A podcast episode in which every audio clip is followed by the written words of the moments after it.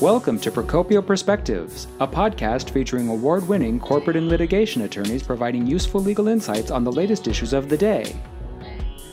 Now, here's your host. Good afternoon, everyone, and welcome to the Procopio Podcast Network. My name is Miku Mehta, and I'm a Procopio partner in the Silicon Valley office. I'm here with Bob Sloss, who is also a partner in the Silicon Valley office, who handles all the patent litigation matters. Today, we are here to talk a little bit about what's going on with patent troll litigation. We're going to talk about some of the trends and the reasons as to what's going on. The topic doesn't require much introduction, so let's go ahead and dive right in.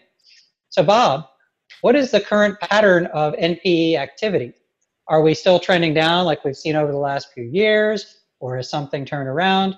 Could you talk a little bit about what's going on in terms of the trends?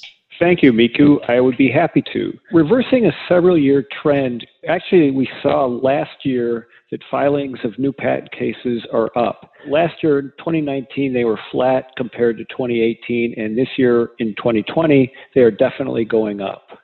Much of this increase is driven by patent NPEs. With respect to high tech industries, we're seeing that 85% of new patent cases have been filed by NPEs. And by high tech industries, I mean things like telecom, semiconductors, and the like. As I indicated, this change started even before the situation with COVID 19 arose, and it seems to have accelerated since.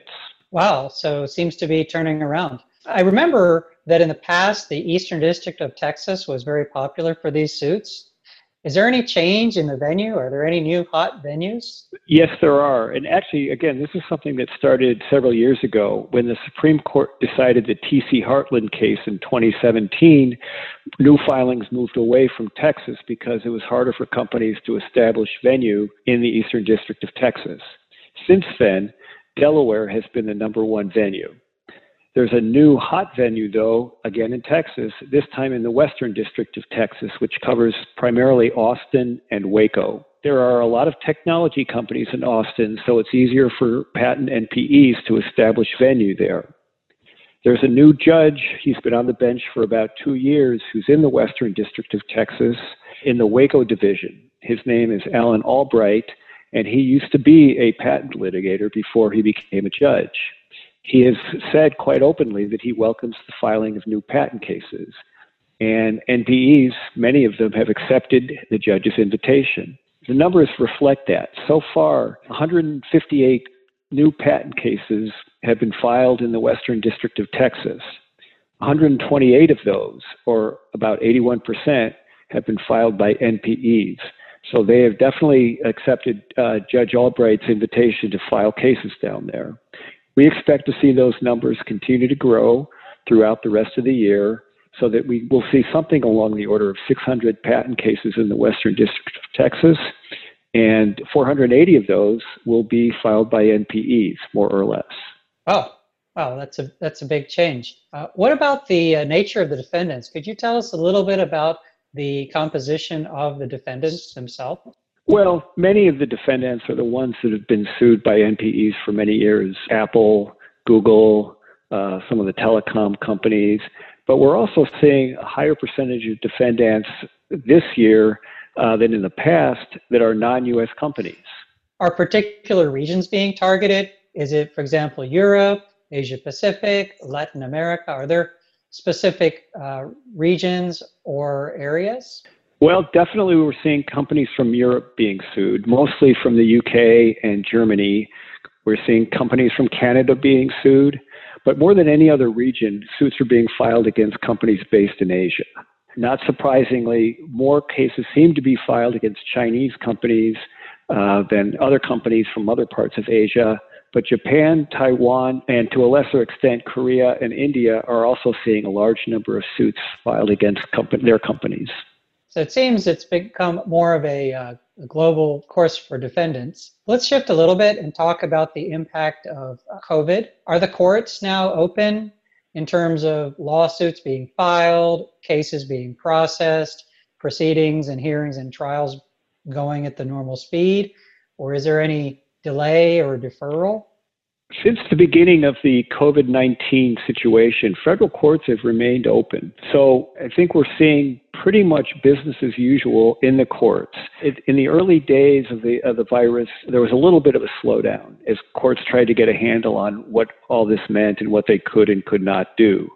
But they have been accepting new filings and conducting business pretty much as normal ever since. Now, of course, nobody can go into courtrooms, at least in most jurisdictions yet. So everything is being done by telephone or video conference, Zoom, and the like. But other than that change, the courts are definitely open for business, at least the federal courts are.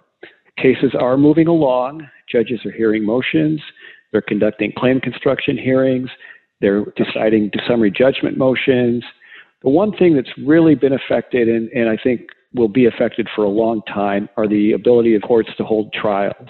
A very small number of trials uh, without juries have been conducted by judges. This is being done by video, and from what we're hearing, it, they're going fairly well. But I think in terms of jury trials, and remember, most NPEs ask for jury trials because they think they can get bigger verdicts that way if the case goes to trial. But we will not likely see any jury trials well into 2021, I'm guessing. The courts are still very much unclear on how they can do jury trials um, and let people into the courtrooms sitting close to each other, all of that that you normally have in a jury trial. I think we're a long way from any of that happening. So, what do you feel might be responsible for this increase in filings? We have COVID, we have the current economic situation. Are there certain root causes or reasons that you can identify as to why the filings are increasing this way? I can think of a couple, and I'm sure there are many others, but what I'm seeing from the new filings is first, a lot of these I think are driven by lawyers. Uh, whose business model depends on volume filing. The, the way this model works is the lawyer fi- files hundreds of suits against many different defendants involving many different patents, many different NPEs, and they try to settle as many cases as they can quickly for usually very modest payments. And if you do it over and over again, the modest payments can add up to a, a very profitable business. I think that's one thing. And as an example, there's one lawyer who has filed, I think, close to 900 lawsuits in less than two years. And the, this lawyer and many others like him do not have the number of people working for them to, to actually litigate most of these cases. So it's all about getting the lawsuit on file and getting a quick settlement. I also think what's contributing to that are some of the business realities we're seeing now as a result of COVID 19, the economic slowdown, the fact that many companies are struggling. So I think you know, NPE lawyers recognize that companies are less likely to fight patent lawsuits these days because they need to conserve their money for other purposes and therefore may be more agreeable to quick settlements, which, as I said before, is really what the business model of the NPE lawyers is based on. Also, skewing the numbers somewhat is the fact that operating companies consider patent litigation these days to be a much lower priority because they have other things they need to be doing for their business and are not filing new lawsuits. So, the percentage of cases filed by NPEs is going much higher.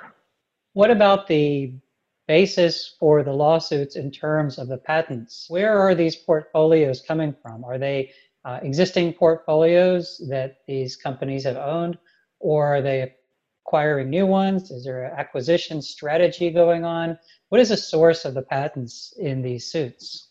Well, I think it's both uh, using their existing portfolios and acquiring new portfolios certainly many of the patents being asserted by NPEs, certainly in the early stages of the COVID 19 situation, were owned by the NPEs before we entered into the COVID 19 world. But I also have, am seeing that NPEs are acquiring new patents. The owners of patents are selling some of their patents because they need the money to raise capital. You have smaller companies that are struggling and going out of business their patents are being sold off.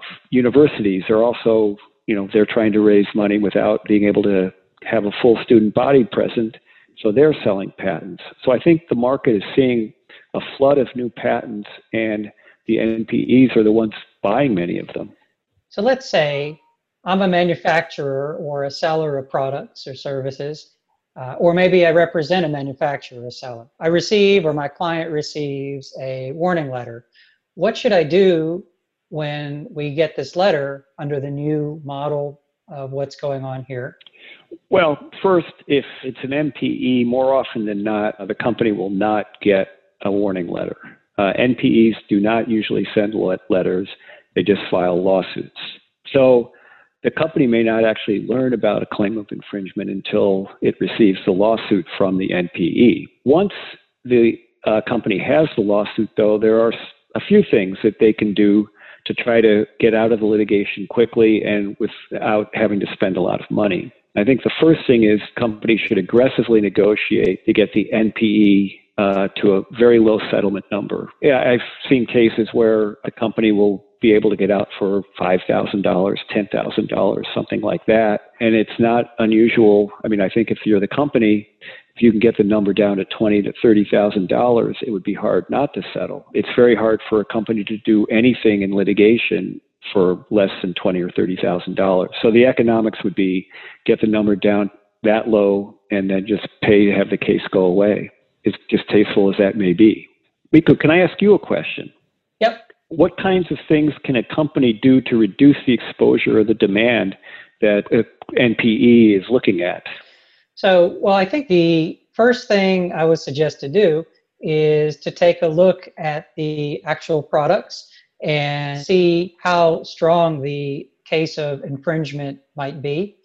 Build some strong non infringement arguments, look through the, the, the, file wrapper and other intrinsic evidence as we usually do.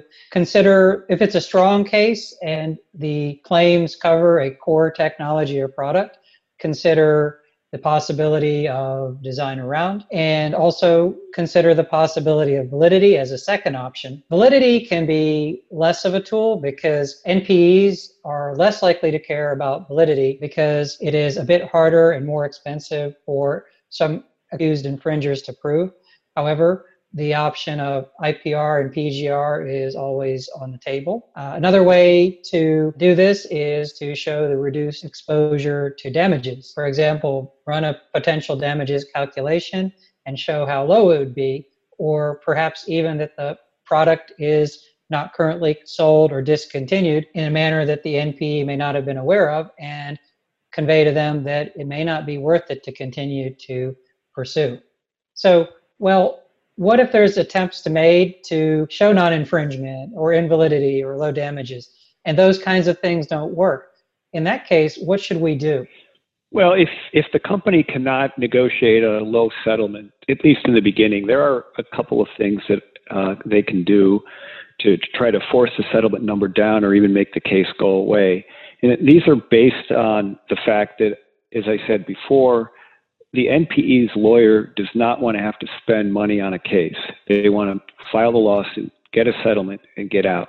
So if you force them to spend money to prosecuting their case or defending a motion, then you may get them to go away. So in many cases, we take a look and see whether there's a possible motion to dismiss or transfer the case to a different venue. These days, motions to dismiss on Section 101 issues may be effective. While courts are not always willing to look at such motions. Some courts require the motion to be filed later in the case. There are some courts that have shown a willingness to dismiss cases based on Section 101 arguments. So if you can bring a motion early on in one of those courts, you may have some good success in getting the case dismissed. Even if you're not successful in getting the case dismissed, it will force the troll's lawyer to spend money, which is not what they want to do. So they may come to you with a lower settlement at that point. One thing that you had mentioned was the large number of lawsuits. That might mean that a company or a client might be sued or the subject of a warning letter, and there may be other companies in a similar position. Is there an opportunity to collaborate together with other accused parties on the same patent or technologies? Absolutely. Since it's not unusual for an NPE to file suits against many companies at the same time or close to the same time. There are great opportunities for companies to join together to pool their resources to fight some of these troll cases. One great way to do that is for companies to join together to file one or more IPR petitions or PGR petitions, which you mentioned a few minutes ago. This way, you can share the cost, and although uh, IPRs are not as inexpensive as we once thought, if you spread the cost among several different companies, it's a very affordable way to attack the patents and get the NPE to back down or come up with a lower settlement number. So we definitely recommend looking at opportunities to do that. So with all this, if you could tell a company to do three things now before they get the letter, before the lawsuit is filed, to prepare and reduce their risk of exposure, what would you tell them? Well, uh, I would tell a company looking at the big picture to First of all, in the early design phase for a product, do your diligence at the start. Conduct a landscape analysis, consider freedom of action, and if necessary, do design around or diligence on IP that's discovered in that phase as being a potential risk. I would say that throughout the process, have a robust IP portfolio strategy where you have innovations, consider invention intake, consider whether you want to patent or hold them as a trade secret, but have a robust strategy with respect to your IP portfolio. And then as a company's product enters the market, they should continue the process of benchmarking periodically and being aware of the IP activities of others and also have a management strategy so that in the event that you're sued or you receive a letter, you have a plan of action. And perhaps consider if you feel like you're in a high risk industry or your product is potentially high risk, an NPE monitoring program or the like. So that's what I would say if I could tell a company three things to do that would help prepare and reduce risk exposure before something happens. So that's my idea. And I wonder if you might have any further thoughts or comments. Well, I just I have one thing to add to to those. Those are all great ideas. One thing I would add is if a company is actually selling some of its own patents, make sure that the sale agreement provides that the company you're selling to or anyone else who may acquire the patents will not be able to come back and sue the company or its affiliates or subsidiaries, parents, anything like that, so that you're insulated from being sued by your own patents, which oddly enough happens occasionally. And I think with that, we are ready to wrap up. I want to thank everybody for listening. Miku and I both hope that you found our discussion interesting and helpful. If you have questions, please feel free to contact either Miku or me. Our email addresses are available on the Procopio website. Thank you and enjoy the rest of your day. We hope you enjoyed this Procopio Perspectives podcast. Please subscribe if you haven't already and visit Procopio.com to learn more about Procopio. Thank you for listening.